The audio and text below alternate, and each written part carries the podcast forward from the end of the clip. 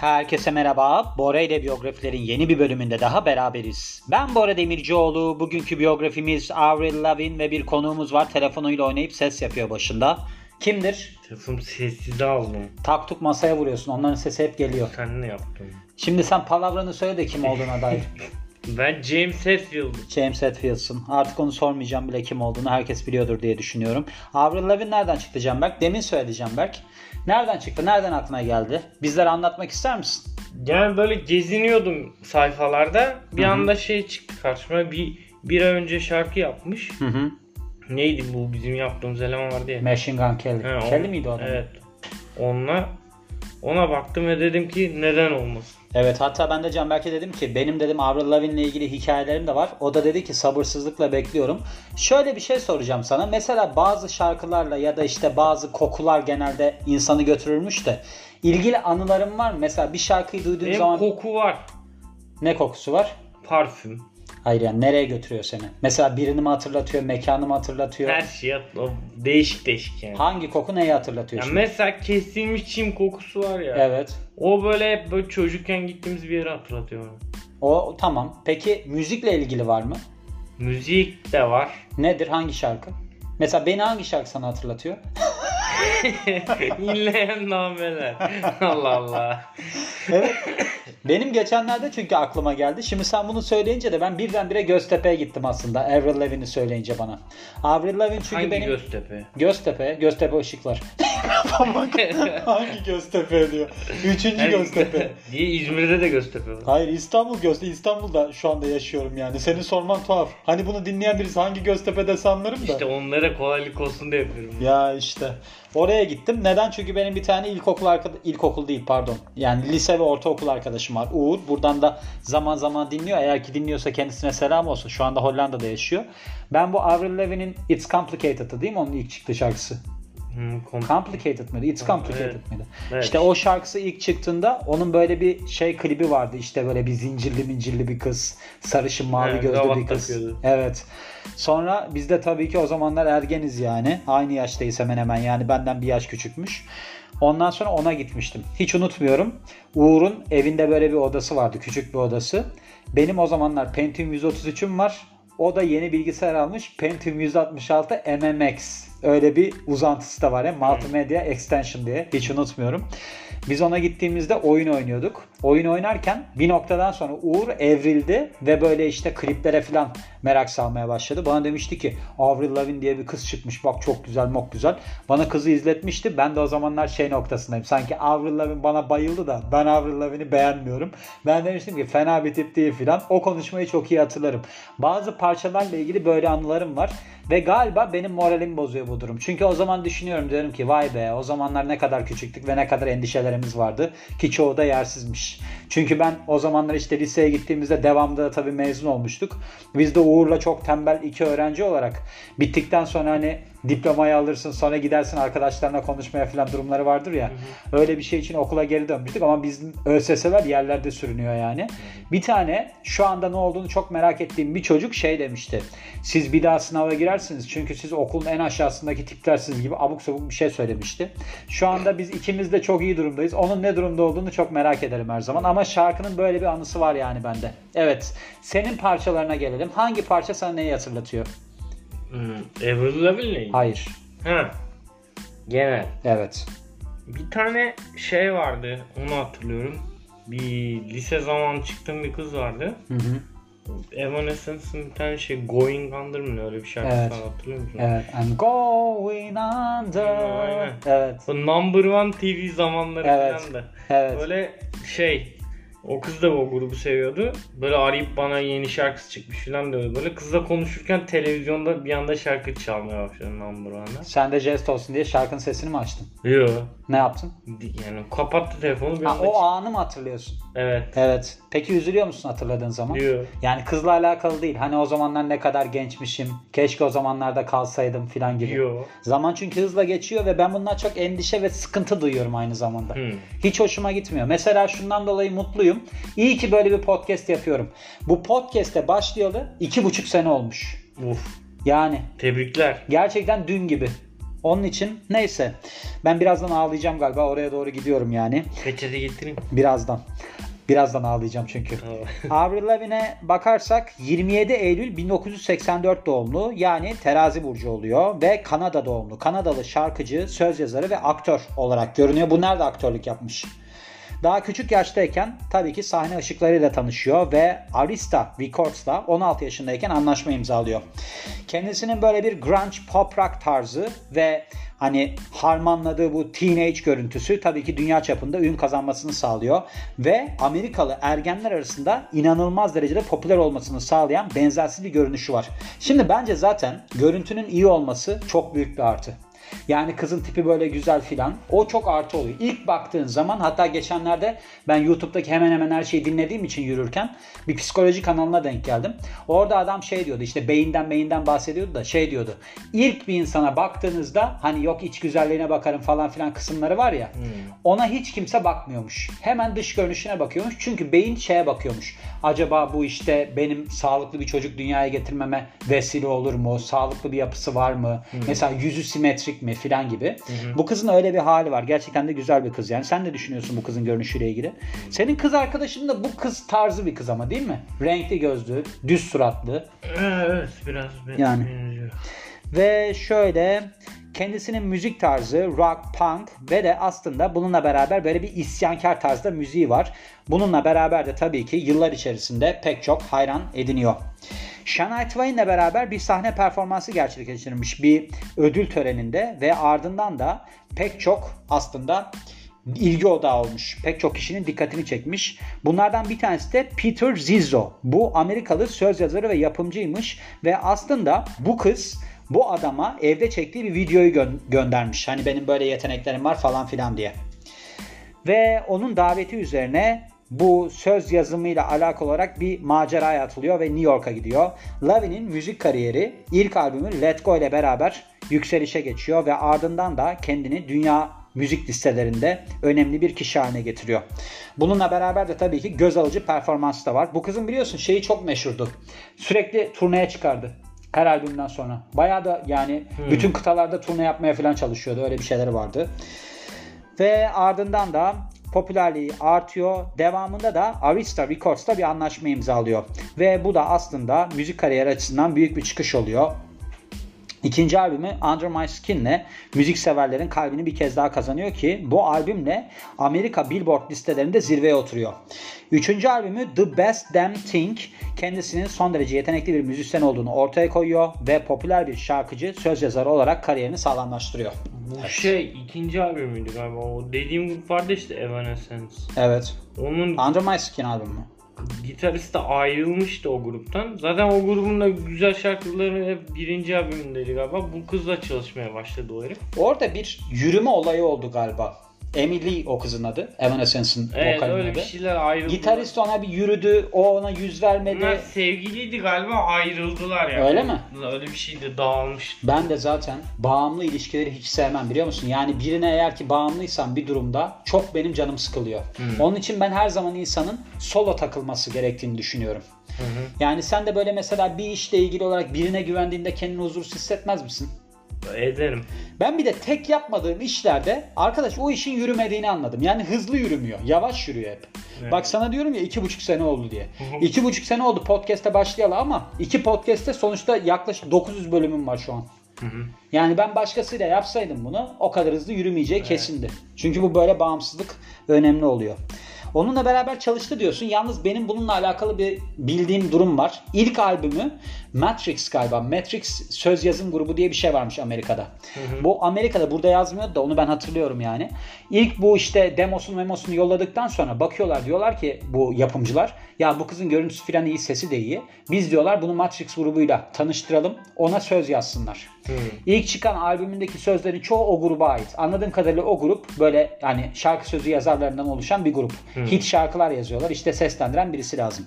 İkinci albümünde diyor ki bu ben diyor kendi şarkılarımı söylemek istiyorum. Hmm. Ondan sonra çıkış yapıyor ve kendi şarkıları var diye biliyorum ben çoğunlukla. Bilmiyorum tam net olarak ama böyle olması lazım. Belki birazdan bahsediyor olabilir. Ozone Nets olarak da bilinir. Avril Ramona Lavin ve 38 yaşında Eşleri Chad Kruger 2013-2015 yılları arasında bir de Derek Weebly 2006-2010 yılları O arasında. adam da bir grubun şeydi. Evet sonunda bahsedeceğim onun için bir şey demiyorum şu anda. Boyu 1.57. Boylu postlu bir insan gördüğünüz gibi. Ve ardından da çocukluğuna geliyoruz. Kendisi küçük bir şehirde büyüyor. Napani, Ontario'da büyüyor Kanada'nın. Ve ardından da annesi babası aslında böyle çok hani baptist ne derler buna Türkçe böyle adanmış Hristiyan yani. Şöyle olmuş 2 yaşındayken daha annesinin kilise şarkılarıyla müzikle tanışıyor Avril Lavigne. Ve 12 yaşına gelene kadar tabii ki sadece şarkı söyleyen bir çocuk. Ardındansa gitar dersleri almaya başlıyor. Kendi kendine öğrenmeye başlıyor ve söz yazmaya başlıyor. 99 yılında ilk başarıyı tadıyor. Çünkü şöyle olmuş bir tane şarkı yarışmasını kazanmış. Şarkı söyleme yarışmasını kazanmış ve Shania Twain'le Kanada'nın başkenti Ottawa'da sahneye çıkıyor. 99 yılında Cliff Fabry'nin dikkatini çekiyor. Bu da aslında kendisinin önünde sonunda ilk profesyonel menajeri oluyormuş. Ve bundan sonra da diyor ki pa- pardon bu yakalama kısmı yani dikkatini çekme kısmı Kingston, Ontario'daki bir müzik şeyinde ne derler müzik diyorum kitap dükkanında olmuş. Orada performans sergilediği sırada olmuş. Avril Lavigne'in. Kariyerine gelirsek Haziran 2002'de ilk albümü Let Go yayınlanıyor ve aslında bu albüm Billboard 200 Amerika Billboard 200'de 2 numaraya yerleşiyor. Aynı zamanda işte mesela İngiltere'de, Kanada'da ve Avustralya'da da mü- müzik listelerinde yer alıyor ve bundan sonra da ilk dünya turnesine çıkıyor. Turun adı da Try to Shut Me Up Tour turnesi yani. Canberk gene mum gibi oturuyorsun. Hiç söyleyeceğin bir sözün bir şeyin yok mu? Dinliyorum şu anda ama yani Ama sen hani burada bu dinleyici... kısma hakim değilim o yüzden dinliyorum. Hakim olduğun bir kısım var mı? Var buradan sonrası bende. Sen Böyle- gidebilirsin. Bundan sonra fıy de bundan sonra bu da zırt bu şişeye vuruyor. so much for my happy ending yani gerisi. 2004 yılında ikinci albümü çıkıyor. Under My Skin. Bak burada da demiş. Bu albümdeki çoğu şarkıyı kendisi yazıyor. Ve de şöyle olmuş. Buna da yardımcı bir söz yazarlığı yapan kişi varmış. Chantal Kreviazuk. Kreviazuk isminde. Rus galiba. Bilmiyorum ben. Yok hayır bu da Kanadalı şarkıcı ve şarkı sözü yazarıymış. O kişi de. 2004 yılında 2. Dünya turnesine çıkıyor ve bunun ismi de Bonus Tour. Yani Bonus turnesi. Burada da aslında neredeyse bütün kısalarda performans sergilemiş. 2006 yılında popüler şarkısı Who Knows, Who Knows'u Torino olimpiyatlarının kapanış seremonisinde seslendiriyor. 2007 yılında 3. albümü The Best Damn Thing yayınlanıyor. Burada Girlfriend parçası son derece popüler oluyor ve müzik listelerinde zirveye Çok- oturuyor. Çok kötüydü ya. Hangi şarkıydı bu ya? Böyle hey hey you you. Aa o şarkı mı bu? Evet, Evet. gerçekten çok Bu kötü bir da şarkı. bayağı zaten tarzını da değiştirmiş. Evet o şarkı bu. Bunun da değil mi? Hatta şey filan. K-pop şarkısı gibi. Ha. Hatta şey diyorlardı. Gerçek Avril Lavigne öldü de onun yerine birini koymuşlar. Onun zaten şeyde de e, ne o Black Mirror'da bölümü de var. Kızı öldürüyorlar mı, saklıyorlar mı, yerine başkası geçiyor. Black Mirror'da öyle bir bölüm var. Ha. Hatta şey oynuyor, Miley Cyrus oynuyor kızı. Aa öyle bir bölüm vardı sanki. Evet işte böyle, bu hikayeden çıkmış. Ben onu hatta izlediğim zamanlarda Britney Spears'la alakalı da öyle bir şey diyorlardı. Hı. Sonra bunun da öyle bir şey olduğunu düşün yani okudum. Dedim acaba onunla mı alakalıydı? Hani Britney Spears mı oradaki anlattıkları şey yoksa bu kız mı diye düşünmüştüm. Bununla ilgili bu olay biri daha böyle ama şöyle bir an. Yani böyle şey var ya komplo teorisine böyle aşırı inanıp da onu böyle hani "Aa, zaten öyle ya filan diyen tipler oluyor. Evet. Öyle biri anlatmıştı bana yani. Ben değilim. Lavigne öldü biliyorsun yani filan. Allah Allah. Sen orada mıydın arkadaş? Bu şey oldu. Lyme hastalığı oldu. Lyme, Lyme disease oldu bu. Keneden geçen bir hastalık var biliyor musun? Yok.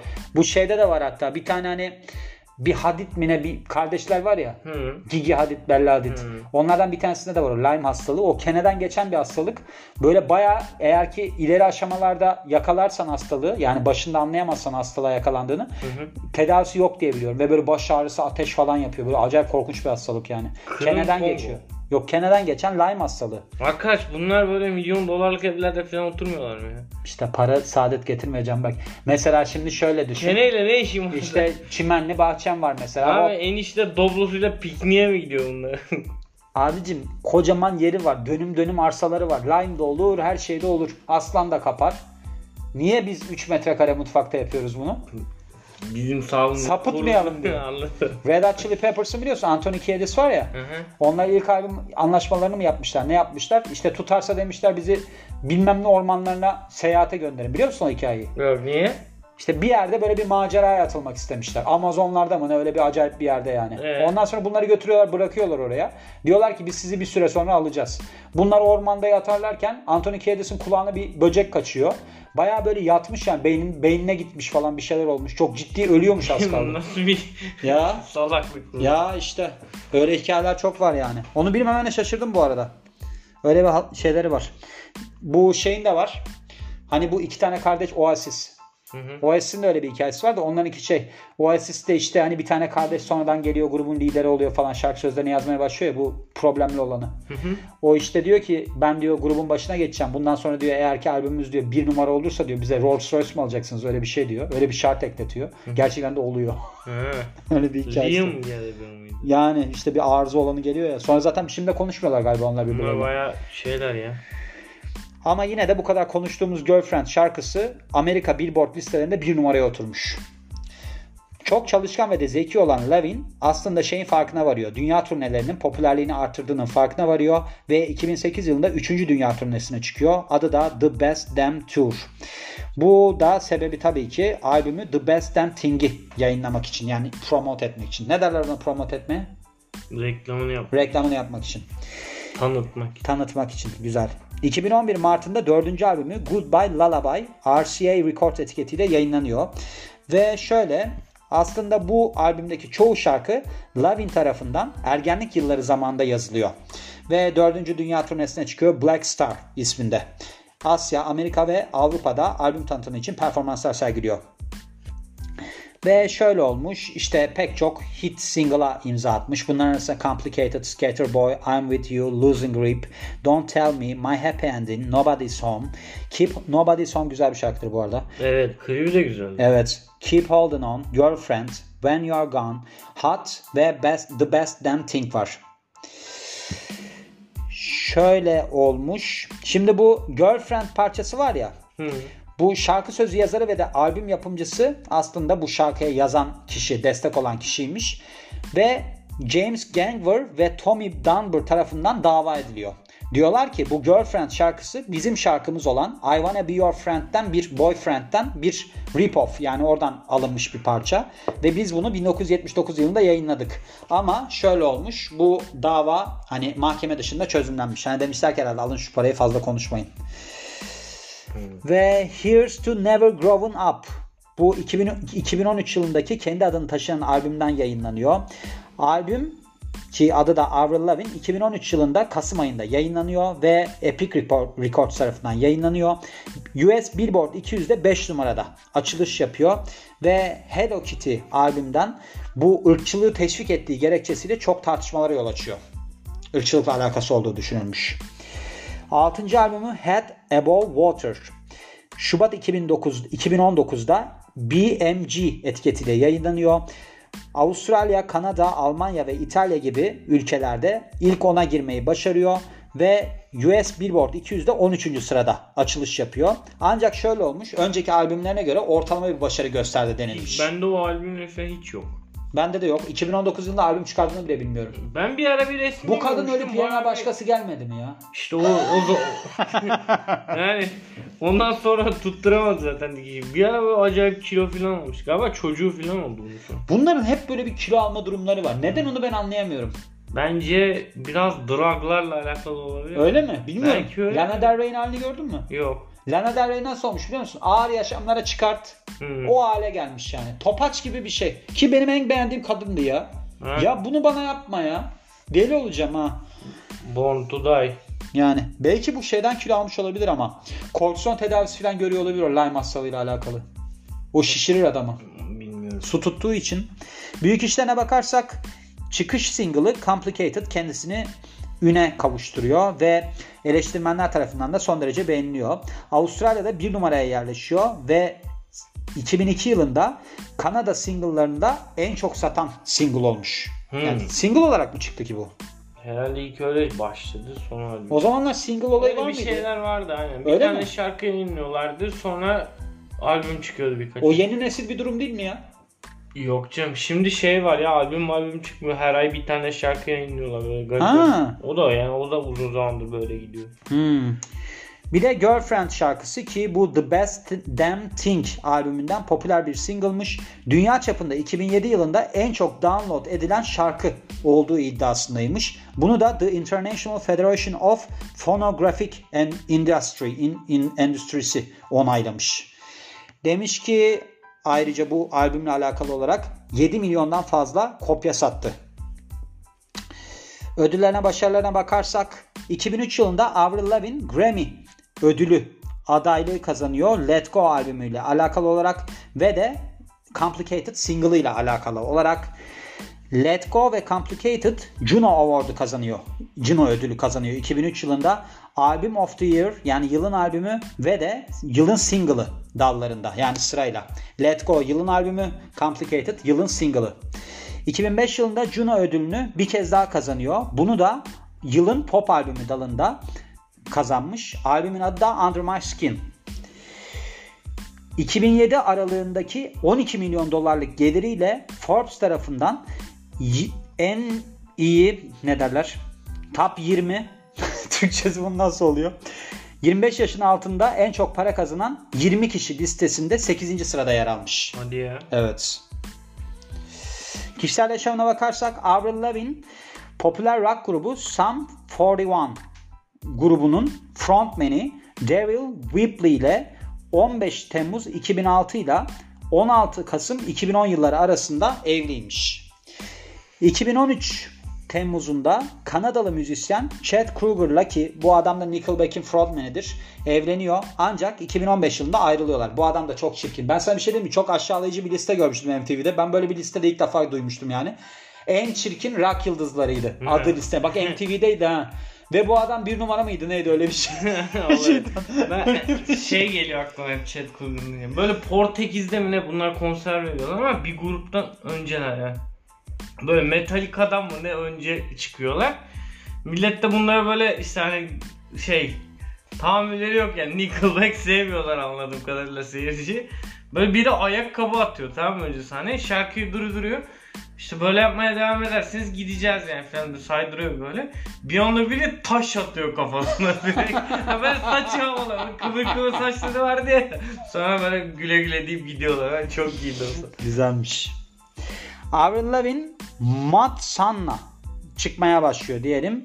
Ve 2022 Nisan'ında şey nişanlandıklarını açıklıyorlar. 2005 Nisan'ında Avril Lavigne diyor ki bende diyor Lyme hastalığı var ve burada aslında hastalığın yayılması için böyle bir şey var. Açıklama tutkusu var yani bu hastalık bilinsin falan diye kendini ifade etmeye çalışıyor gibi bir şey var yani. Böyle bir şey role bürünmüş ve bir girişimci olarak hem yaşam tarzı hem de moda markası yaratıyor. Adı da Abby Dawn. Bu Abby Dawn da şeymiş. Kendisinin çocukluk nickname'iymiş yani takma adıymış oradan geliyor. Ve bununla beraber de 3 tane koku çıkarıyor. İsimleri Black Star, Forbidden Rose ve Wild Rose. 2006 yılında animasyon karakterini canlandırmış. Over the Hedge filmindeki Virginia Opossum karakteri bu. Ve The Avril Lavigne Foundation yani vakfı hasta ve de engelli çocuk ve gençleri desteklemek için kurulmuş bir vakıfmış. Ve ardından da bunu geçeceğim. Evet bu kadar. Başka da bir şey yok. Eklemek istediğin bir şey varsa sen söyleyebilirsin. Bence Biraz tadında oldu. evet ıvır zıvır çok vardı. Onun için onlara girmek istemedim yani. Nasıl buldun? Güzel. Her seferinde güzel diyorsun. Peki dinliyor musun bunları? Çok merak ediyorum devamlı. Dinliyorum. Dinliyor musun? Ben de dinliyorum. Ben bazen şey yapıyorum. Mesela biz ilk haftada iki tane yapıyoruz ya. Evet. Yani. İkisini biriktiriyorum hiç dinlemiyorum bundan çıktıktan sonra. Sonra böyle işe gittim işte araba kullanırken takıyorum yolda dinliyorum ikisini aynı anda. Şey mi oluyor mesela? Canberk bu hayatın senin bu kadarla sınırlı değil. Bak senin böyle bir kariyerin de mi var diyorsun. Evet. Yani bir tutunduğun nokta mı oluyor? Bunu ciddi soruyorum bu arada. Ya evet. Çünkü insanı biraz yükseltir yani. hı. Bence bir kalıbın içinde kalmak çok lanet bir şey. Evet. Mesela ben de sadece işte bu antrenörlük bilmem ne işini yapsaydım çok sıkılırdım. Acayip sıkıcı gelirdi bana. bir kere şey oldu çok komik. Böyle dinliyorum gene şeyden Bluetooth'u bağladım araca. Sonra araçtan dışarı çıktım. Başka bir iş yerinden başka bir arkadaşımla arabaya bindim. Telefonla tekrar arabayı çalıştırınca kay- kayıt kaldığı yerden devam etmeye başladı. Ama hep sen konuşuyorsun. Çocuk da benim sesimi duymuyor arada. Sonra böyle bir 5 dakika geçince ben bir şey söyledim herhalde. Bu bana bakmaya başladı tuhafta. Sonra ben hiç de şey diyorum. Böyle diyor. Kim bu lavuk ya falan diyor tamam mı? Benim dedim. Fark ettim dedi. Güzel. Ben de seviniyorum böyle insanların hayatında pencere açmasına olayların. Yani vesile olmam da güzel oluyor açıkçası diyorum ve bitirmen için sana veriyorum sözü. Ben Canberk Tuncer. Bizi dinlediğiniz için teşekkürler. Canberk galiba bu sefer dedim ki bizi dinlediğiniz için teşekkür ederiz de diyemeyeceksin. Yani o kadar yorgun ve bıkmışsın ki hayattan herhalde onu da demeyeceksin diye düşündüm. Saat kaç şu anda? Saat şu anda 10.08 geçiyor. İşte düşün o zamana kadar ilk defa adam gibi oturuyorum burada. Vay be gerçekten. Canberk'e yardım için bir kampanya başlatacağız. Avril Lavigne kampanya genç şeylere yardım. Neyse tamam birazdan ağlarsın. Ben kapanışımı yapayım. ben Bora Demircioğlu. Biz dinlediğiniz için çok teşekkür ederiz. Yeni biyografide görüşmek üzere. Hoşçakalın.